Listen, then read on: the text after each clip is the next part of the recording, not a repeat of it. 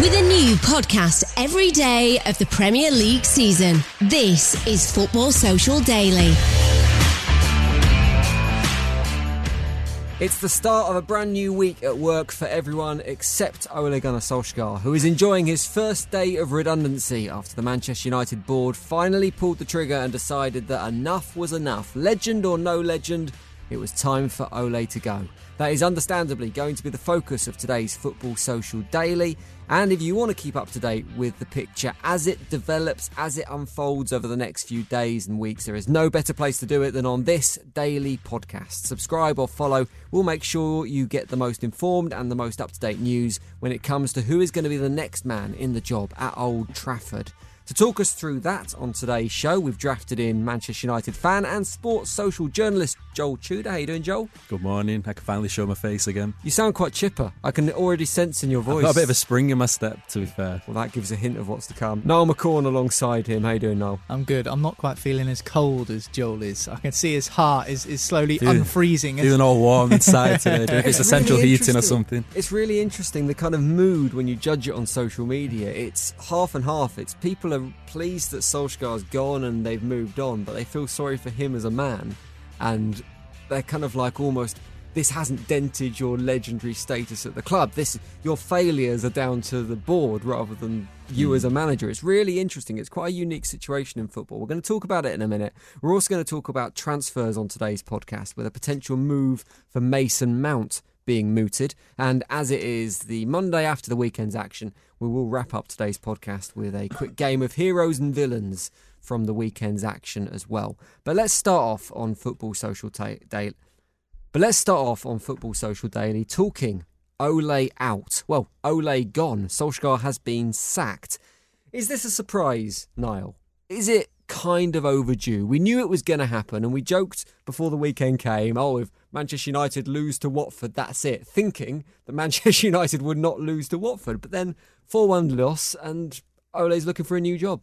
Yeah, I think that you can't lose 4 1 to Watford in the manner that they did, and with the performances being the way they have recently, and not expect some sort of change to happen. Even though Manchester United have been somewhat reluctant to pull the trigger on Solskjaer, so to speak, especially after the losses to Liverpool and Manchester City in back to back home games before the international break.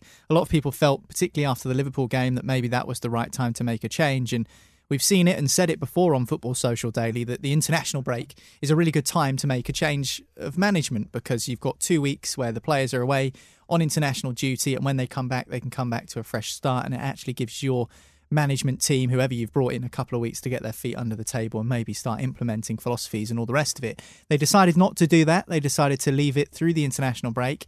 And I think probably Solskjaer knew that uh, an adverse result against Watford might result in uh, a change in management. I think you could probably see it in his eyes, actually, sadly, by the end. And it's disappointing for Manchester United fans and for the man himself because he wanted the best for the club. Mm. You know, he's a he's a Manchester United fan. He's a Manchester United legend. That will remain, despite the fact that it's ended in rather unsavoury circumstances, particularly in terms of results on the field. Off the field, I think he's conducted himself brilliantly, with class, with respect, with dignity. Doing a parting interview with Manchester United is something very rare that we've not really ever seen, I don't think, since we've been doing this podcast. No. A manager doing a, a goodbye interview. Not necessarily wise, I'm not sure either. Well, I think mm. by all accounts, he actually asked to do it. He asked the club mm. to do it. And I think that's the measure of the man himself. It is unusual, it is left field, but certainly it left many a Manchester United fan feeling emotional. But as I said before, losing 4 1 to Watford and it could have been 4 0 in the first half, to be fair. That first 45 minutes was a real turgid, shocking display, really, from United, and they needed to pull their socks up in the second half. They did so. Donny van der Beek came on, tried to make an impact. They pulled one back, but Maguire gets sent off after another poor individual error from a Manchester United player, and then they crumble at the hmm. end.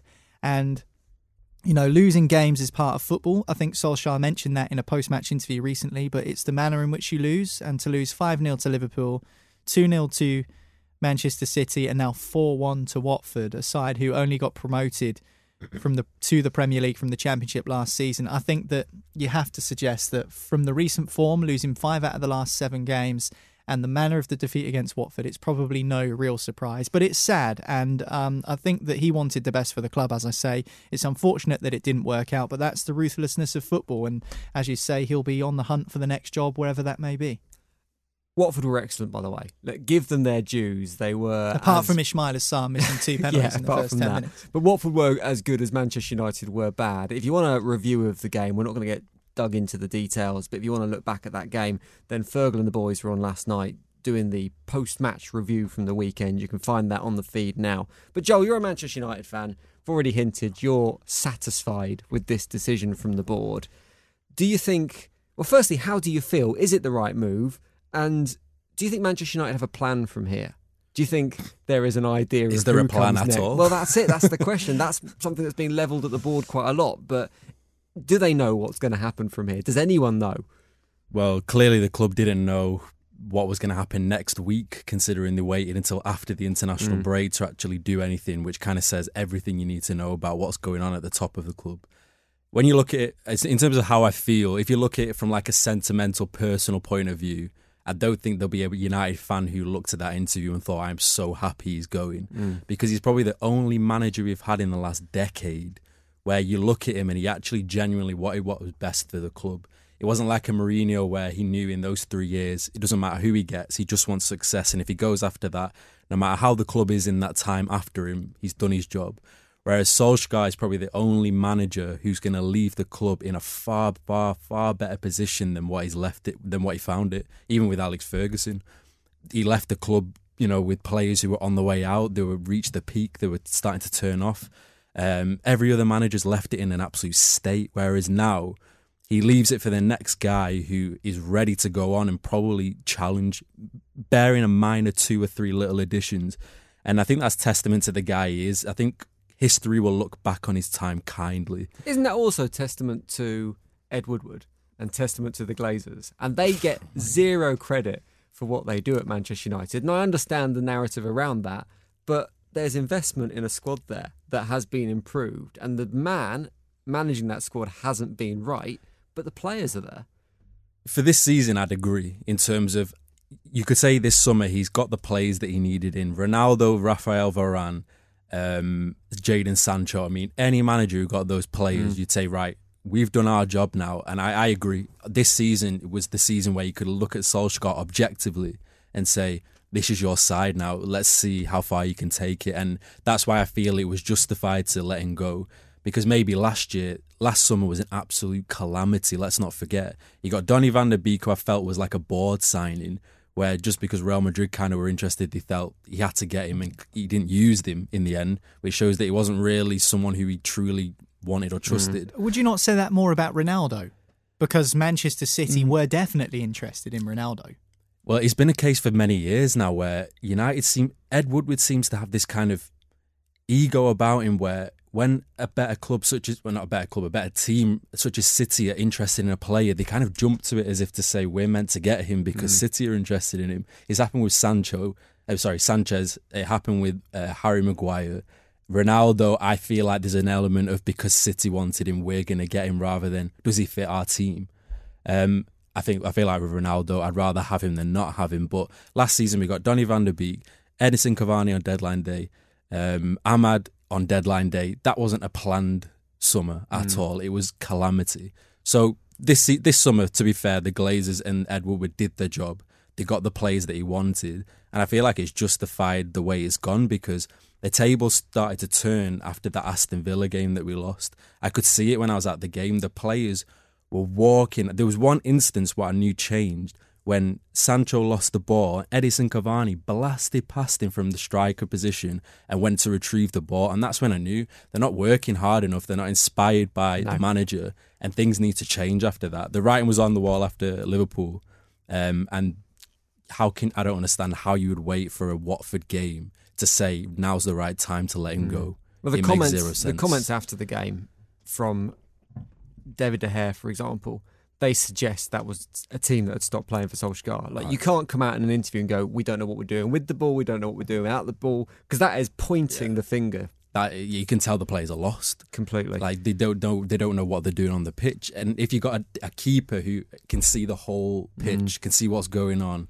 like Niall said before, he saved two penalties and he's waiting for a reaction from his players, and suddenly Harry Maguire, the captain, gets sent off. They can see four goals. I mean, it shows everything that needs to be said. Mm. The team are just not well coached at all, and that's why I feel like we've got a good crop of players, but we need an elite manager because Solskjaer's reached his level at this level um, to take us to the next level, which he cannot do. Who's that manager going to be then, Niall? Because I think for the reasons we've outlined over the last 10 minutes, it doesn't feel like this was necessarily a planned decision. It doesn't feel like they the next manager is lined up. There's loads mm. of people being linked. Zinedine Zidane has been linked with the Manchester United job for ages. It feels like he's distanced himself slightly. Mauricio Pochettino, he's the favourite at the moment. Brendan Rodgers, I heard he's expressed an interest in the role, whatever that means. Ten Hag in the mix. Uh, George Mendes, he says he wants Sevilla coach. But you Julian say George Le- Mendes wants it. yeah, that'd be interesting, wouldn't it? You get it. So, I mean, there's, there's a fair few names there. Ronaldo as a player manager, who, who knows going to get this? I mean, who do you think's most likely to walk into that job at the moment? Well, at the moment, it's Michael Carrick and he'll take charge of Tuesday's game, tomorrow's game, in fact, mm. against Villarreal away from home in the Champions League. And that looks like it's probably going to be the case for the Chelsea game as well. I can't imagine they'll get someone in place by Chelsea, which is next Sunday. A huge game, by the way, for Manchester United because I think, what are they, 12 points off the top at the moment? If they lose to Chelsea, that gets extended to 15. And we know the Premier League's a funny league. And if you get a run together, you can soar up the table. But to make up 15 points on a team like Chelsea, if United are truly going to be title challengers, maybe that boat has now sailed, who knows? But it's going to be a hell of a task. Don't want to tempt fate though, because you know what these things are like when managers get changed and you know interim bosses come in. Sometimes you get some weird results, and it, it wouldn't be a, too much of a shock, I suppose, if Manchester United went and beat Villarreal and beat Chelsea um, just because of this new manager bounce. But the way they're going to do it is they're going to put an interim manager in charge until the end of the season and then they're. Do you gonna... think that's going to be to the end of the season? You don't think anything's going to? You don't there's going to well, be a this, permanent manager? This this is what the club statement said within Solskjaer's dismissal. It said we will put Michael Carrick in charge for the time being until we find an interim manager until the end of the season. Now, say what you want about that. A lot of people have had question marks over the club appointing an interim manager before then going to appoint another interim manager. So Carrick's the yeah. caretaker, then it's interim to the end of the season, and then a clean break in the summer Which where was a manager Solskjaer's can come role in, in the first place. Let's not forget. He well, he did so well. They couldn't manager. not give him the job, could they? Ole Gunnar Solskjaer after the start he had. He, he forced their hand, and you're exactly right, Jim. That was the plan. So the difference is at this moment in time, the landscape is a lot thinner in terms of managers than it was maybe even four or five weeks ago. Where if you look at someone like Antonio Conte, who could have been an option for Manchester United, perhaps 18 months, like he's got a contract at Tottenham for 18 months, would have been perfect. Six months now mm. until the end of the season, and then another year. And if things don't work out, then you can sever ties there. Um, but he's off the table. He's gone to Tottenham Hotspur. Zinedine Zidane, as you say, uh, doesn't really know English. He's learning English allegedly, and has never really been interested in the Premier League. He wasn't asked about coming to England as a player. Was happy to stay at Juventus and Real Madrid, understandably so. Um, and he's obviously been a Real Madrid manager and won multiple Champions Leagues. He's linked Brendan Rodgers. Uh, his not exactly had a great season with Leicester, but what he's done there in the time he's been there since he arrived from Celtic's been very, very good. Won in the FA Cup last year, fifth in the last two seasons. So there are good, credible names out there, but are they names which will be right for the Manchester United job and the Manchester United project? That is another question, and I think that's a deeper question which we could do a whole new mm. podcast mm. on. But some of the names that you've mentioned, Rodgers, Zidane, uh, Ten Hag at Ajax is a name that seems to be popular amongst the fans, particularly on social media. And also Mauricio Pochettino, which seems to have grown in popularity this morning, especially on social media, with rumours that he's unhappy at PSG and he's ready to quit to come to Manchester United. So there's a few different options and avenues, but it, it's hard to distinguish whether it's actually going to be the case where they go for a manager for six months like what the statement suggested and then get someone different in the summer? Or do they just go for it now? Mm. Just get Pochettino now, get him in now, and then give him more time. It's a tough, tough question, really. It's a long time to go between now and the end of the season to trust an interim manager There's like Michael Carrick, who has very little 26 experience. games to go. It's the main bulk of the season, isn't mm. it? There's uh. two thirds of the season left, and you know we've still got Christmas to come. So you know it's a big decision. I mean, if you decide to go interim until the end of the season, and it, you end up in a similar position to Solskjaer, someone does really really well, and then you have to give them the job. It's it almost seems as if if I was if I was in charge of these conversations, which obviously I'm not, I would be saying, forget the interim thing and just mm. go and get a manager to come in now and do the job immediately. And then, you know, six months, say it's Pochettino, for example, six months of Pochettino is better than six months of an interim manager who might not be there next season anyway. So if you're talking about the players getting on side with a project, are they more likely to listen to someone who they know is going to be there for two, three years? Or are they going to listen to someone who's going to be there for six months? Or does it really matter? Because he's gone in the summer anyway. I think it's an interesting mental and um, sort of mentality question as well to be had there. But if it was me, I just, I don't know who, but just go and get someone and give them an 18 month or mm. two and a half year contract and let them work now rather than putting an interim in place. But that's the that's the route it looks like United will go down. How do Manchester United not balls this up again, Joel? Because they've ballsed it up a lot recently. When you look at the succession of managers since Alex Ferguson left, I think David Moyes felt like when he was appointed, I think most people felt like that was a good appointment. It was a good long term position. It didn't work out for whatever reasons, but it felt right. Since then, Louis Van Gaal, Jose Mourinho, Ole Gunnar Solskjaer, the general consensus have been these aren't the right appointments before they've even been made. And Manchester United have still made them and it hasn't worked out. It feels like they've already got this one wrong because the man they needed at Manchester United, in my view, was Antonio Conte. But Daniel Levy saw that coming. He knew that Conte was free, he was available, and he knew he had to make a decision on the future of Nuno Espirito Santo to get Conte in before Manchester United had to make that decision. So it feels like they've already messed it up to a certain extent. What do they do now to make sure that doesn't get any worse, that they get the right man? But I think based on what you've just said, I think that's the reason why they want to wait until the end of the season because they've been backed into a corner now. It's a corner that they didn't expect to be in three months ago when they gave him a three year contract. So now I feel like they have no choice but to make sure that they really thoroughly look at all of the candidates and understand because this next appointment is pretty is I think it's one of the most important appointments in our last decade because we've literally got a team now for the first time since our 2012 2013 uh, season when we won it. It's the last it's the first credible team who can I think genuinely challenge the likes of Chelsea, Liverpool, and City. It's definitely a better team than what Mourinho left. Oh, easily, no easily, and I think that's why I said I think history is going to look back on Solskjaer's t- time, let's say in one to two years, and we'll see how good this team really is. Because ev- like Louis Van Gaal side, where we had Schneider and Schweinsteiger, all go. Mm. But it's not even the players in that situation, Joel. Under Mourinho, it was the toxicity around the club. I think the whole whole of Manchester could feel it.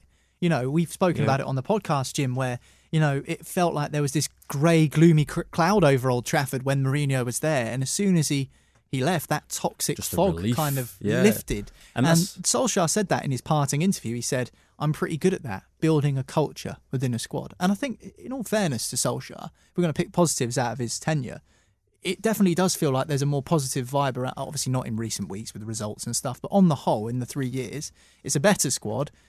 It's a better mentality. It's a better vibe around the place. People actually enjoy watching and playing for Manchester United now, whereas maybe under Mourinho they didn't. They needed Solskjaer as the buffer between He was the bridge. Yeah, he was the bridge to make things a little rosier because, like he said in the interview, he the environment's better now. Yeah. All the players have come out and said how much eh, on their social medias how much of a great guy he is, and he's not alienated anyone. He's not put Schweinsteiger in the reserves. He's not felt falling out with Paul Pogba.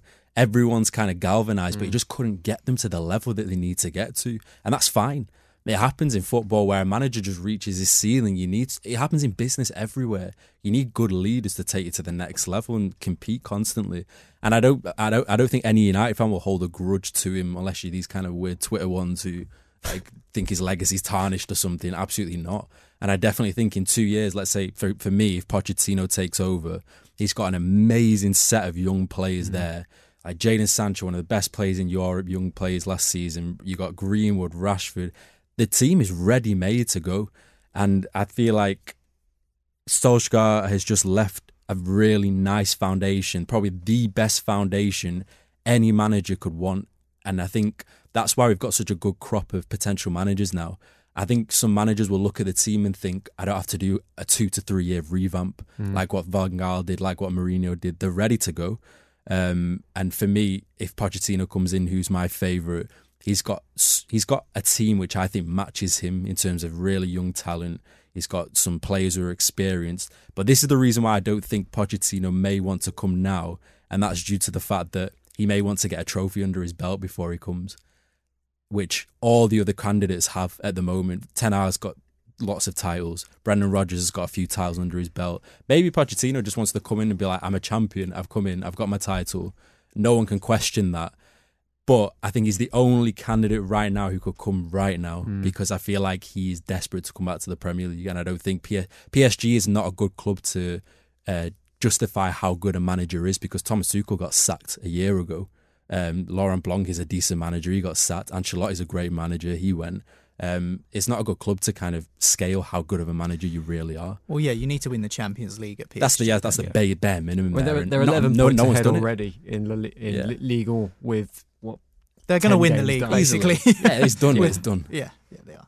We'll keep you up to date with the latest as it unfolds in terms of the next Manchester United manager on Football Social Daily. Make sure you have subscribed, click follow, whatever it is you have to do in the podcasting app that you use, and you'll get the next show as soon as it's ready. We're going to move on in a second, but just time to tell you that we have teamed up with Beer 52 ahead of the festive season. Christmas is creeping up on all of us. And we all know the most important thing about Christmas is making sure you've got a well stocked fridge, right? Not just for yourself, but also when you get those various random visitors in over the Christmas period who demand weird drinks. So if you were coming round to Chez Salverson to my house for Christmas, what would be your go to drink now? What would you ask for? Well, hopefully not an ale that's been kept in the fridge because that is ale drinkers' cardinal sin number one is you keep ale at room temperature.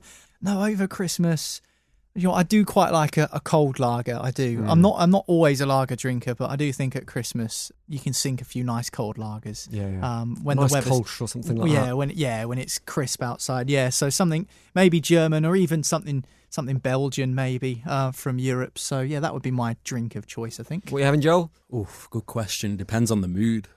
Um, I do like a good Tia Maria, coffee and cream. So I swear to Bailey's man, is he? That's oh, Well, I what- wasn't see that that's- coming. Just, just you know, one little ice cube in there, not shaken, not stirred. Right, well, whatever it is your guests want over Christmas, as long as it's beer and not Tia Maria, you can get it. oh yeah, but I do like a beer. that- If that's the topic we're doing. You can get it with a little bit of help from Beer 52. So, Beer 52 is a beer club that sends you great beers from around the world every single month, right up to your door. You can pick light beer, you can pick dark beer, or if you can't make up your mind, or you want something for those visitors that might not like what you like, you can get yourself a mixed case as well. So, even if your thing is a fruity IPA, which is what I'm into, by the way, I like a fruity IPA, but then your cousin pops around and asks for a caramel porter or something along those lines, you can go, sure, I've got you covered, I've got one in the fridge. So, here's the deal with Beer 52. If you're new to Beer 52, you can get a box of eight beers for free just by paying the postage. But even better than that, because you listen to Football Social Daily and we love you, we're going to sort you out with two extra bonus beers in that box. So that is 10 free beers. All you have to do is pay the postage of $5.95. Head to beer52.com forward slash football. Get there before the 17th of December, place your order, and Beer 52 will send you that crate of 10 free beers. They'll give you a craft beer magazine as well, a few, a few snacks thrown into the box too. It's the ideal thing to fill your festive fridge up over the festive period and also makes a really good present for your dad if you don't think he needs any more socks or novelty golf balls or something like that. Go to beer52.com forward slash football. After redeeming the first case, you'll join the monthly beer club, which is £24 a month, but there's no minimum commitment. You can cancel at any time if you don't want to be part of it anymore. If you just want your free beer box, you can take that and leave, or you can carry on and continue to get different craft beers, dark or light or both, delivered to your door every single month, which feels like a bit of a no brainer to me. But do what you want to do, go and check it out beer52.com forward slash football. We're going to get back onto the football next. We're going to talk about some of the transfer rumours. We'll do it next on Football Social Daily. Football Social Daily. Subscribe to the podcast now so you never miss an episode. Football Social Daily. Find more great sport at sport-social.co.uk. Welcome back to Football Social Daily. Let's talk transfers. We've talked a lot about Ole Gunnar Solskjaer, so we'll rattle through the transfer section on today's podcast. There is rumours in Spain right now from a Spanish footballing magazine called, I think it's pronounced Fijas. Is that right? Oh. You're, you speak a little bit of Spanish, Niall. F I C H A J E S. I would have gone for fichajes. Wow, fijajes. Well, anyway, it's a Something football like that. magazine. It's based in Spain, and they think that Mason Mount isn't feeling the love at Chelsea at the moment. And that lack of love has alerted the attention of some big clubs, including Manchester City and Bayern Munich and Real Madrid, who are all potentially interested in bringing Mount. I mean, it feels like a weird one, this Niall, that Mason Mount could be on the way out of Chelsea. He's a Chelsea lad. He feels like one of their most promising young players, still only 22. Chelsea would be foolish to let him go, wouldn't they? Yeah, and I don't see any truth in this. I don't know where this Spanish newspaper's got this from. I mean, what's their link to Mason Mount? Because according to the report, I guess it's the Real Madrid interest. Yeah, I suppose so. I mean, I guess I guess it's one of those things where why yeah, like you say, why would Mason Mount leave Chelsea right now? He's missed a few games because he had his wisdom teeth taken out and he had a bit of pain in his mouth and so he wasn't able to play or really concentrate on playing for a couple of hmm. weeks. So he missed a game or two before the international break. He withdrew from the England squad due to that pain. He's had those wisdom teeth taken out and he'll be back in the Chelsea fold before too long. Now, I find it weird to suggest he's not feeling the love. I mean, Thomas Tuchel is not shy to make changes to the Chelsea team. You look at someone like Trevoh Chalobah, who's a young player who's been given games. Um, you know, Ben Chilwell, who was rested due to mental tiredness, according to Thomas Tuchel, um, for a large chunk of the start of the season, has come back and hit the ground running, to say the least. He scored loads of goals from that left back position. So I don't think Mason Mount is being neglected or even underused, and he's a very good player, Mason Mount. There's no doubt about it. One of England's finest young players. I can't see him leaving Chelsea. Chelsea could be on course for a Premier League title. It'll be Mason Mount's first domestic title, especially as as a league champion. He's won the Champions League. He's an England regular. I mean, a, a move to Real Madrid or Bayern Munich might light the eyes up, but why would he leave Chelsea? He's worked hard to get into that position. He's made that position his own at times. Obviously, it's a competitive squad at the moment. I just don't see, as you say, why Chelsea would let him go, for one, and secondly, why he would want to leave. So I'm not sure if I believe this too much, particularly in January, with the January window coming around the corner. Mason Mount leaving Chelsea in the January window would be the biggest story of the January Yeah. window by far. So I can't see that one happening. I can understand why clubs would be interested in him because he's a very good player. But in terms of actual concrete evidence of a move away from Chelsea, I'm not buying it.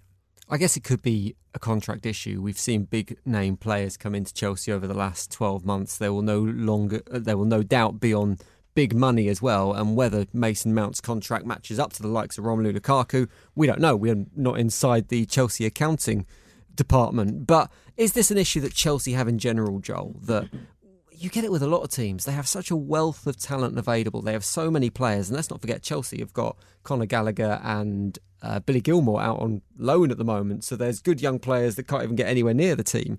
That when you have this wealth of talent available, it's really difficult to keep everyone happy. It's a really good problem to have, though, and they're all top, top quality players. I don't really understand where this this story's come from. I feel like it's just an international break kind of click bait paper talk nonsense. But um, you know, you got to do what you got to do for your newspaper. Um, but honestly, if you're going to look at this objectively and think, okay, it could happen. Like you said, I feel like Conor Gallagher's a player who's kind of ready made to fill those boots a little bit because he's looked so impressive for Crystal Palace this year. Um, probably one of the players who went under the radar when he went on loan. I don't think many people would have expected him to end up in the England side by November. Um, and I think that's testament to how well Vieira's set up that Crystal Palace side. It's been probably one of my favourite teams to watch so far this season. Um, but yeah, Mason Mount's a player who has been a kind of kingpin in that side. He's been one of the main midfielders that Thomas Tuchel's trusted, especially since that Champions League win. Um, he's a regular fixture for England, which is obviously related to how well his Chelsea form is. So it makes zero sense to me why you would jeopardise any of that while his stock's super high at the moment. It would cost. It would cost the club at least eighty-five million, at least. Because He's- he's that's un- what his value to them is, isn't He's it? under contract until twenty twenty-four. so it's no poker contract games then, is it really? It's more a case of just He signed a five-year deal in 2019, so he runs out of his contract in 2024, I think, and that's that's madness. I mean, he might just want a few more quid, Hmm. which is understandable. Oh, yeah, essentially, I mean, we're saying this is bull, aren't we? Pretty much. I don't buy that. okay, well, let's call it bull. and let's move on. Let's move on to a report in the Liverpool Echo who are saying that Rafa Benitez is looking to splash some cash this January, which you can see considering how Everton are doing at the moment after a decent start after Benitez. They've really dropped off in recent weeks. So if Benitez is going to be given a, I think war chest is the common term, isn't it? Heading into hate- January. I I love that cliche. Here's Do you know your what? war chest. I might buy a cliche bell for Christmas. Have we lost our cliche? It must be around sure somewhere. Is here it in the drawer, Jim? Oh, Hang. This is some You have a live rummaging. bell? No, not a war chest. We well, Joel, you're new to the Sports Social team, or relatively new. So when we first started doing Football Social Daily, we used to have a cliche bell, which is just a like a service bell that we would ding every time someone says a football cliche. Have you found it? No, I found 25 pence. Drop it on the floor. yeah, we don't have a cliche. I, bill will anymore. buy one as our Alright. Sports Social Christmas gift. I'll get one. I think it cost me about three quid on eBay. That All one right, I got okay. it. Right. So anyway, Liverpool um, Echo reporting Benitez has some money to spend in Everton. If he does have money to spend, what does he need to spend it on, Joel?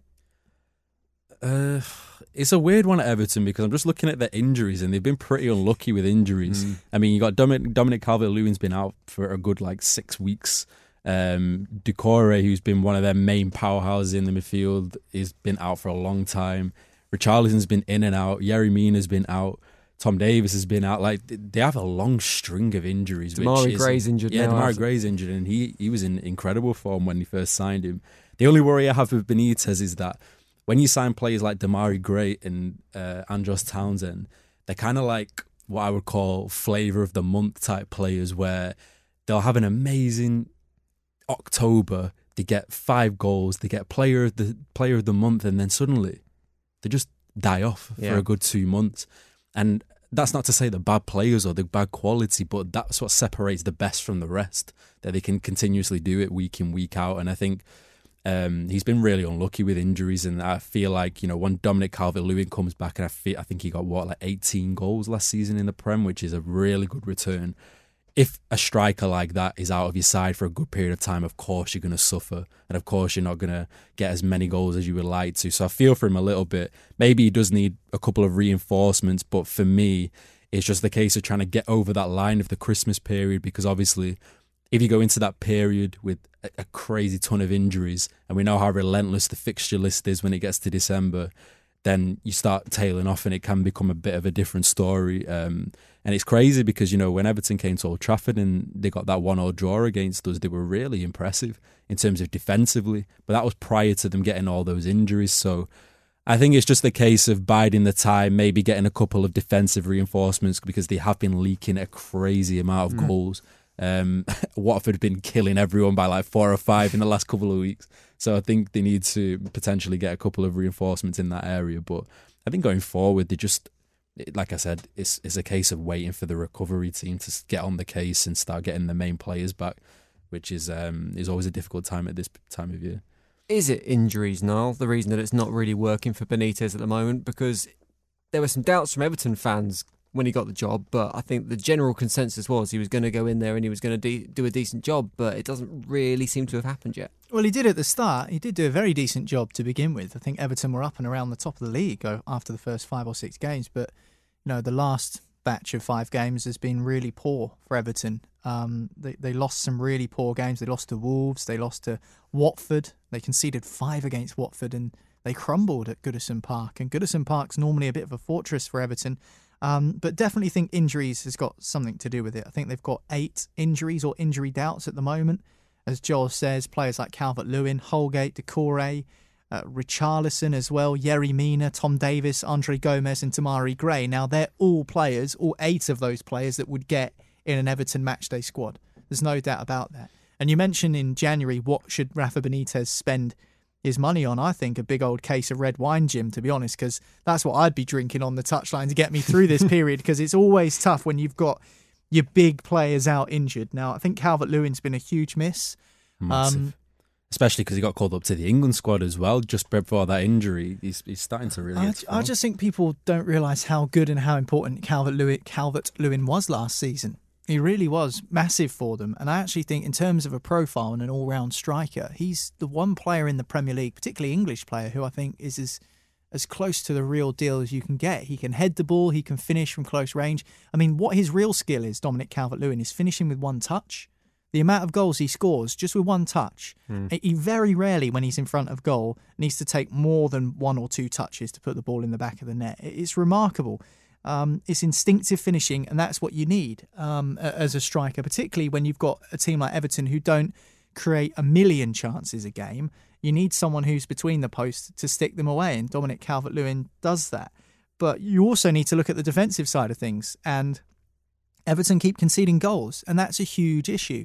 And Rafa Benitez, we tend to think of him as a defensive manager, someone who can shore things up and keep things tight at the back. Well, like I said, they conceded five against Watford. They were conceding goals again at the weekend and conceding chances. So, you know, naturally, when you come up against a team like Manchester City, you are going to concede goals. They conceded three, obviously, but it's just one of those things where I think Rafa Benitez, when the going gets tough because of the nature of the way he took the Everton job, and he's a former Liverpool manager, and some of the abuse he received and some of the threats were, were unacceptable, in my opinion. You know, he's only a man who's trying to do a job. And I still think that even though those things are unacceptable, definitely there is going to be some sort of hostility towards Benitez. I think the fuse is short with Benitez. I mean, any credit in the bank that he would have from a decent start would be eroding very, very, very hmm. quickly. So whether in January it's go and spend money, who knows? But we always say this about Everton. You know, we always say this every summer, every January, they've got to go and spend money. And they do. They spend loads of money. But they just, when do they ever get it right? Yeah. You know, they signed Allan, who was a, was a really good signing. James Rodriguez is come and gone, was a one season flop, I suppose you could say. He was mediocre at best. Um, Dominic Calvert Lewin, they signed from Sheffield United four years ago for pennies. And, you know, he's been one of their best signings in recent years. So, you know, you just have to look at their recruitment maybe. I mean, Marcel Brands is the sporting director at Everton, and he's quite fondly thought of by the powers that be at the club and indeed the fans as well in some quarters. But I just think that the track record that Everton have made in terms of signings hasn't hasn't been great. I mean, Gylfi uh, Sigurdsson, 50 million. Yeah, It and he- doesn't seem to work. They just don't. They, they, No. the signings, they when you look at them, they seem like they've mean, gone On What, paper, right. they look quite quality. Iwobi for- Iwobi, no one thought that was right, but Yerry Mina, 25 million. Mm. You could go on and on. They're making crazy recruitment signings. it looks like they might well splash the cash again this coming January. God the window opens. yeah. Six weeks to go until the January window opens now, and there are loads of rumours about people who could go where. There's loads of new managers in posts at the moment, and we've already said the the general consensus is when you bring a manager in at this stage, they have time to assess their squad and then potentially spend money in January. You've got Conte who wants to bring in Zaniolo, is it, from Roma? Gerrard wants to bring in Barisic from Rangers. Newcastle have got money burning a hole in their pocket. Do you think we're going to see a really busy January transfer window, particularly coming off the back of last year with the whole COVID scenario where there weren't that many transfers? Do you think this year we're going to see a whole load of money being spent in January? I think potentially, especially for those sides who've just got new managers, which is quite a lot. Um, I think Gerrard is probably going to get a couple of additions, but I think mainly it's going to be Newcastle. Um, not in terms of going for these outlandish, like Coutinho and all of these. I think they're going to be quite smart with the recruitment. I think Eddie Howe's he's, he's a really good recruiter, as we've seen in the last few years. He's quite smart in the market, um, and I'm sure he'll be even better with this the funds that apparently they've got available. Um, but I think considering how many managers have just changed in the last months, and I think there probably will be another couple before we actually get to January. Um, every manager is going to want to try and start to mold the team, but as we know, the January transfer window is a little bit strange in terms of availability. it's boring. It is the January transfer window is so boring. Honestly, as you know, the last two summers where we've had COVID, and a lot of people have said, "Oh my gosh, clubs have got no money. They've not had fans in stadiums. The revenue streams are down. It's costing clubs a fortune. The transfer windows in the summer aren't going to be that exciting." We've had two massive summer transfer windows. Just think of the last one, Ronaldo coming to the Premier yeah, that's League, true. and the one before there was hundreds of millions of pounds spent in that transfer window. But January, everyone gets excited about it. It's so boring. Jesse Lingard's going to come back to West Ham. That's a good reason That's to get the biggest excited. one. It's a reason It- it- enough to get excited. But let me tell you about deadline day last January. Can you remember any signings from January deadline day Oh, last I only year? remember Jim White screaming his head off in a yellow tie. Well, okay, you can't think of any, and this is why.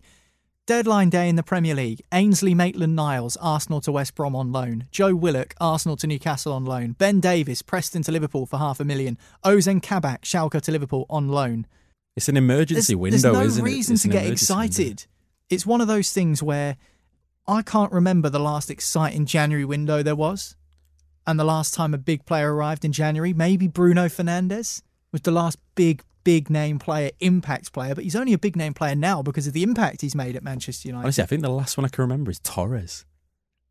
from Liverpool to yeah, Chelsea. on the deadline day. See, it's it's hard in January. Virgil So- van Dijk. Virgil van Oh, Dijk, ah, yeah, that was a massive big one, signing, massive, That massive signing for for Liverpool. But you know, it, in recent years, I think people get all too caught up about the January transfer window. It's never big name signings. It's always player here, player there. Yeah. Players like, no disrespect to your team, West Ham, someone like Thomas Soucek.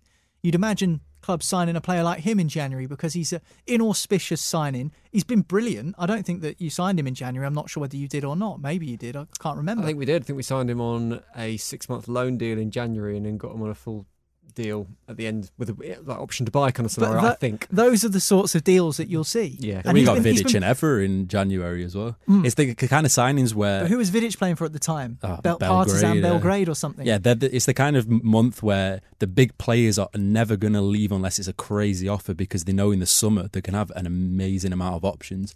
And especially now, there's so many players who are waiting to run their contracts down that I feel like there'll obviously be a lot of pre-contract signed in January. It seems like that's the way football's going at the moment, where a lot of the big players are seeing that it's actually in their benefit to not sign a contract and wait until they're a free agent. So I think January, I think, and I think there's a hell of a lot of top players who are out of contracts in in the summer. Uh, like Frankie Kessie's uh, one of the best players in um, Serie A, who's going to be out of contract, and then you've got Kylian Mbappe, who's out of contract in the summer. There's a lot of big deals to be done, um, and I think clubs are going to be hovering around that area more than the actual paying for area. I think we might see a more interesting January window than we have previously. And I think We it's so. 100% going to be fueled and funded by Newcastle United, who currently find Yeah. themselves bottom of the Premier League and have got cash to spend. We'll keep you up to date with the news as and when it happens, but we're going to wrap up today's podcast with a game of heroes and villains, and we'll do it next on Football Social Daily. Football's Social Daily. Find more great sport at sport-social.co.uk. Football's Social Daily. Subscribe to the podcast now so you never miss an episode. Right, last bit of today's Football Social Daily. Welcome back. We're going to pick our heroes and villains from the weekend. Who deserves a thumbs up? Who deserves a thumbs down? You can go first, Niall. You can pick your hero. Uh, my hero, who's going to come and save me, wearing his cape, his yellow and green cape, Dean Smith. Uh, Dean Smith, you can't you can't take Dean Smith away from me as your hero, John, because he because he beat Southampton second week in a row where he's faced Southampton. Of course, last time was with Aston Villa. Eight days later, after his dismissal, he gets the Norwich job. He wasn't out of work for very long. Comes into a Norwich side who had previously won their last game before the international break against Brentford. Now that was a huge win because that sliced the gap to safety, and I think the gap went from something like eight points to five points, and now it's even less because Newcastle United couldn't get the job done in their game at the weekend, their first game under Eddie Howe, albeit Eddie Howe wasn't there. Um, so Dean Smith with a victory over Southampton, big win, new manager bounce. Whether that's going to continue, we'll have to wait and see. But certainly he's instilled hope, and I think what he said in his pre-match press conference was absolutely what the Norwich fans needed to hear. It was there's 27 games to go of this Premier League season. There is a bunch of points left to play for. Let's not write ourselves Yeah. off just yet. And we've all written Norwich off. I still think they'll go down, by the way. But I still think that now that Smith's come in with what he said, that that certainly lends itself to more hope for the Norwich fans and those Norwich players. And that's Dean Smith's job, is to come in and instill a bit of hope and get some results and improve performances, something Daniel Farke couldn't do. And he did it at the weekend. They performed well. They beat Southampton by two goals to one. Still work to be done, still improvements to be made. No doubt about that. But um, a big victory for Dean Smith. Well done to him.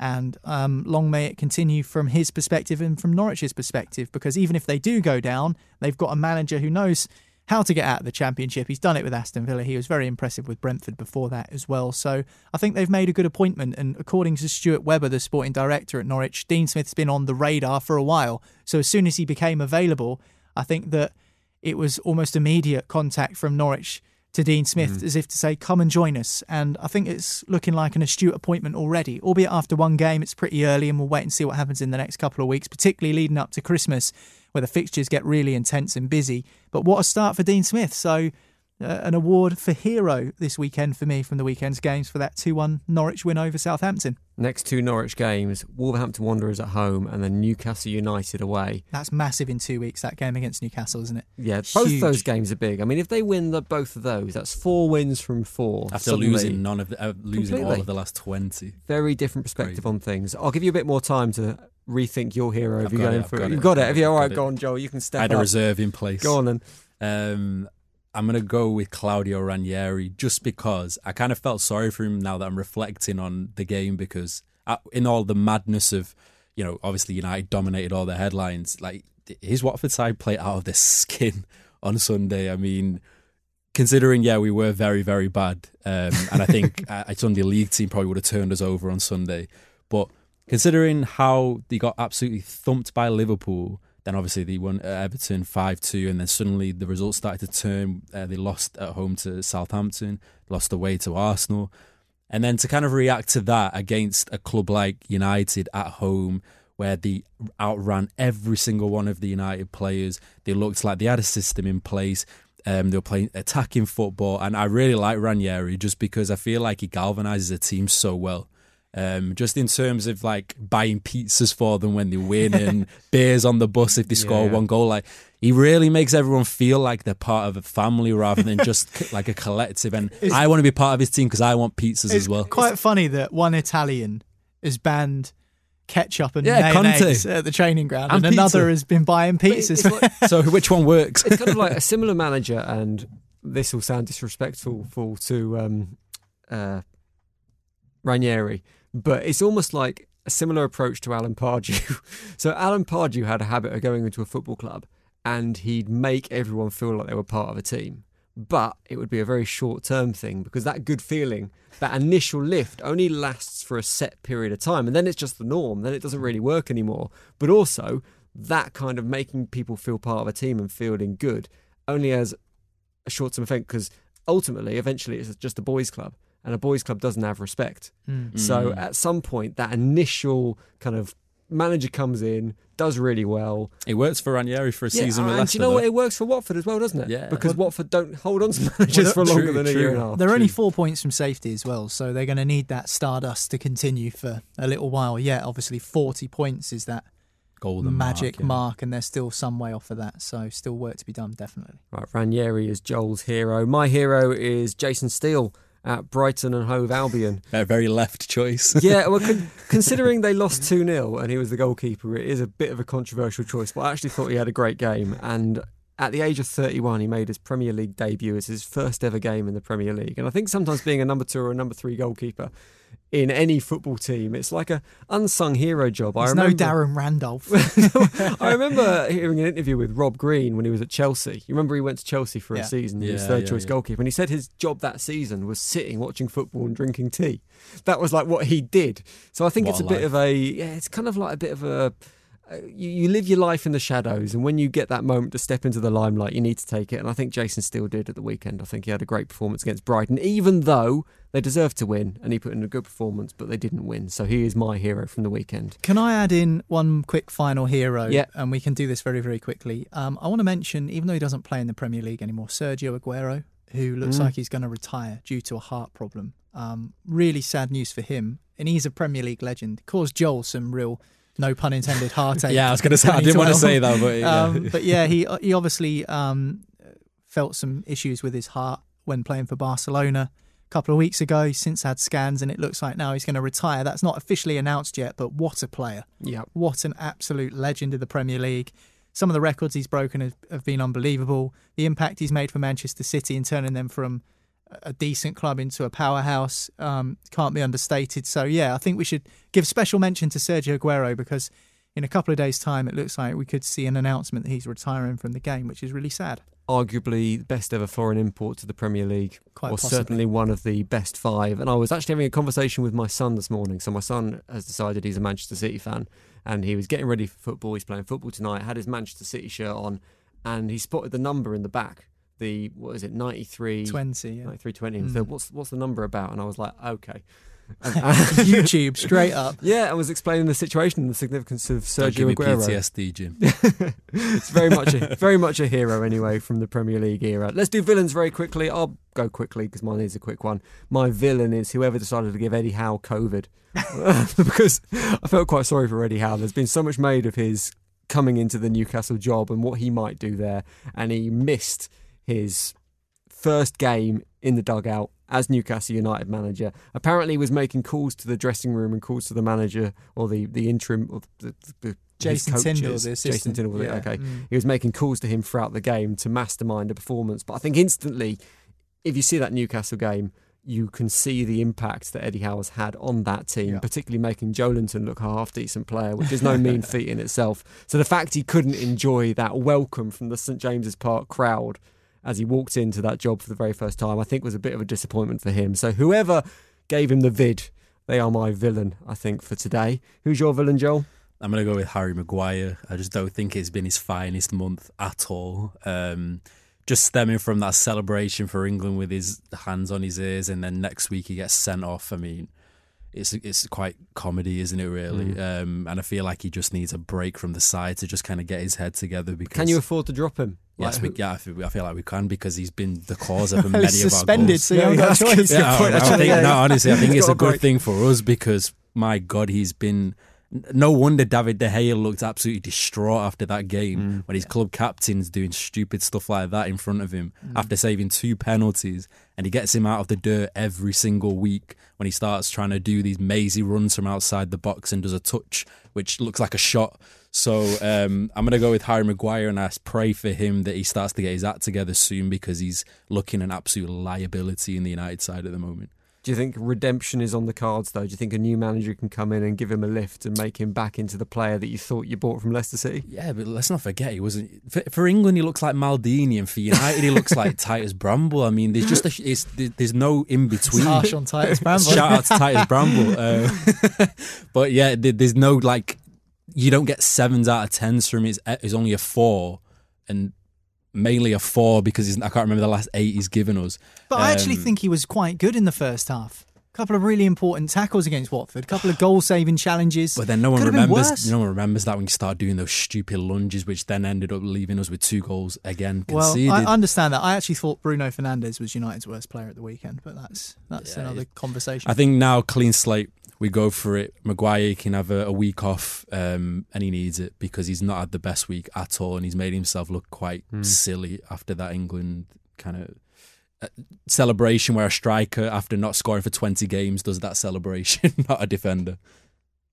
Although I think I, I felt he was hard done by for that celebration. I thought there was more of a meal made out of it than maybe should be. But then it looks more comedic now after he gets sent off the Yeah, it following does a little bit. This Go on, take us home, Niall. Final villain of the piece. The harshest villain of the day would go to Raheem Sterling at Manchester City. Now, hear me out here because he did score in their victory over Everton and actually played pretty well. And obviously, there are suggestions that he could be leaving Manchester City in the summer um, to, to maybe explore new avenues. A club abroad, perhaps, is certainly what's being talked about. But he missed one of the easiest chances I've seen all season in the game against Everton. It was in the last 15 minutes. Uh, City had the counter attack. The ball was beautifully played on the inside channel. I can't remember who it was on the overlap, but the ball came across from the sort of right wing position, and he was six yards out, unmarked. All he had to do was tap the ball beyond Jordan Pickford, and um, he couldn't do it. And he is the most frustrating player in the Premier League. If you've not seen the replay, it is a tap in. And it's almost like he wants to take a touch and take it round the keeper. But he doesn't need to because he's got an open net in front of him and can just side foot it in. I don't understand the, the thinking there. So he is a superb player. He's an oh, excellent Oh, well, player. it's, it's not denigrating his qualities as a player. He's a very, very good player. You know, one of the best we've seen in the Premier League. 300 appearances, 98 goals. I mean, in terms of in recent years in the Premier League, I'm not saying he's like an all-time Premier League great. Particularly if he leaves, then then maybe that will be up for debate. But 300 appearances. That was his 300th game against Everton. 98 goals. Imagine how many goals he could have if he actually could finish. He's he's honestly he's one of the worst finishers I've seen in a long, long time, and everyone knows it. City fans know it. Probably the staff know it. Probably Raheem knows it as well. Hmm. And it's it's just one of those things that if he could add that finishing to his game, he would be, and he is, when he's on, on his game and he is finishing well, he is one of the best players in the Premier League, if not in Europe. But he can't finish from six yards. It's not the first time that I've seen him do that. There's I- been I- I big can- occasions in the Champions League. They, they they probably could have won it that year uh, when there was no fans. And that last kick of the game, he missed. And Guardiola's face He's, he's said the picture of why He's did this so guy missed so many. frustrating, Yeah, Can you coach that into a game though? Can you coach that into a player? Well, he's only 26. But but it's it's what's the is it? It's not a technique thing though, is it? It's a, it's a mental you've thing. gotta It's be- decision yeah, making. I mean, that was pure decision But making. like I was saying game. earlier about Dominic, Dominic Calvert Lewin, just shoot. Just hit the ball, kick the ball. he does try and shoot, but it doesn't go in the net. Well, even even the amazing uh, pu- ball from uh, Joao Cancelo for Sterling's first goal. Yeah. I st- I'm still not convinced he meant to stick the ball there, Raheem Sterling. Sterling's a very instinctive. I don't think he cleanly connects with that ball. when he when he has too much time to think, it's almost as if he doesn't. He, he can't decide where he needs to go. When it's instinctive, he's an, he's a great finisher. go and hang out with someone like Ian Wright. I know Ian Wright's a fair bit older and hasn't played in the Premier League for years, but he's always used to say something on TV when he goes through one on one, just go cold. That's what he would tell himself go cold, turn to ice, forget about everything, don't think about anything, just go cold.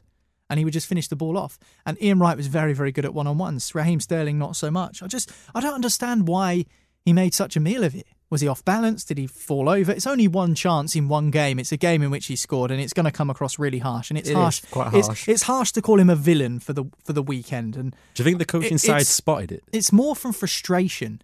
I'm so frustrated, and I have no affiliation to Manchester City whatsoever.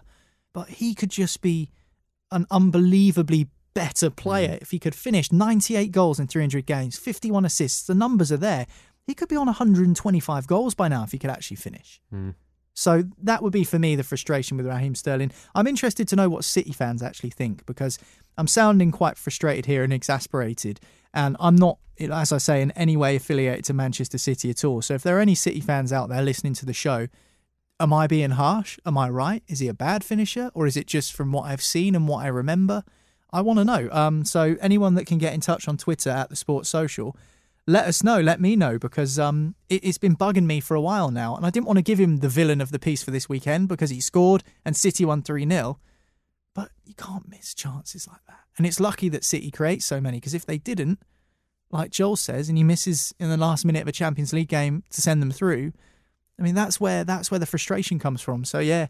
Um, sorry, Raheem. You played very well apart from that moment, but uh, why'd you keep missing chances? What's the reason?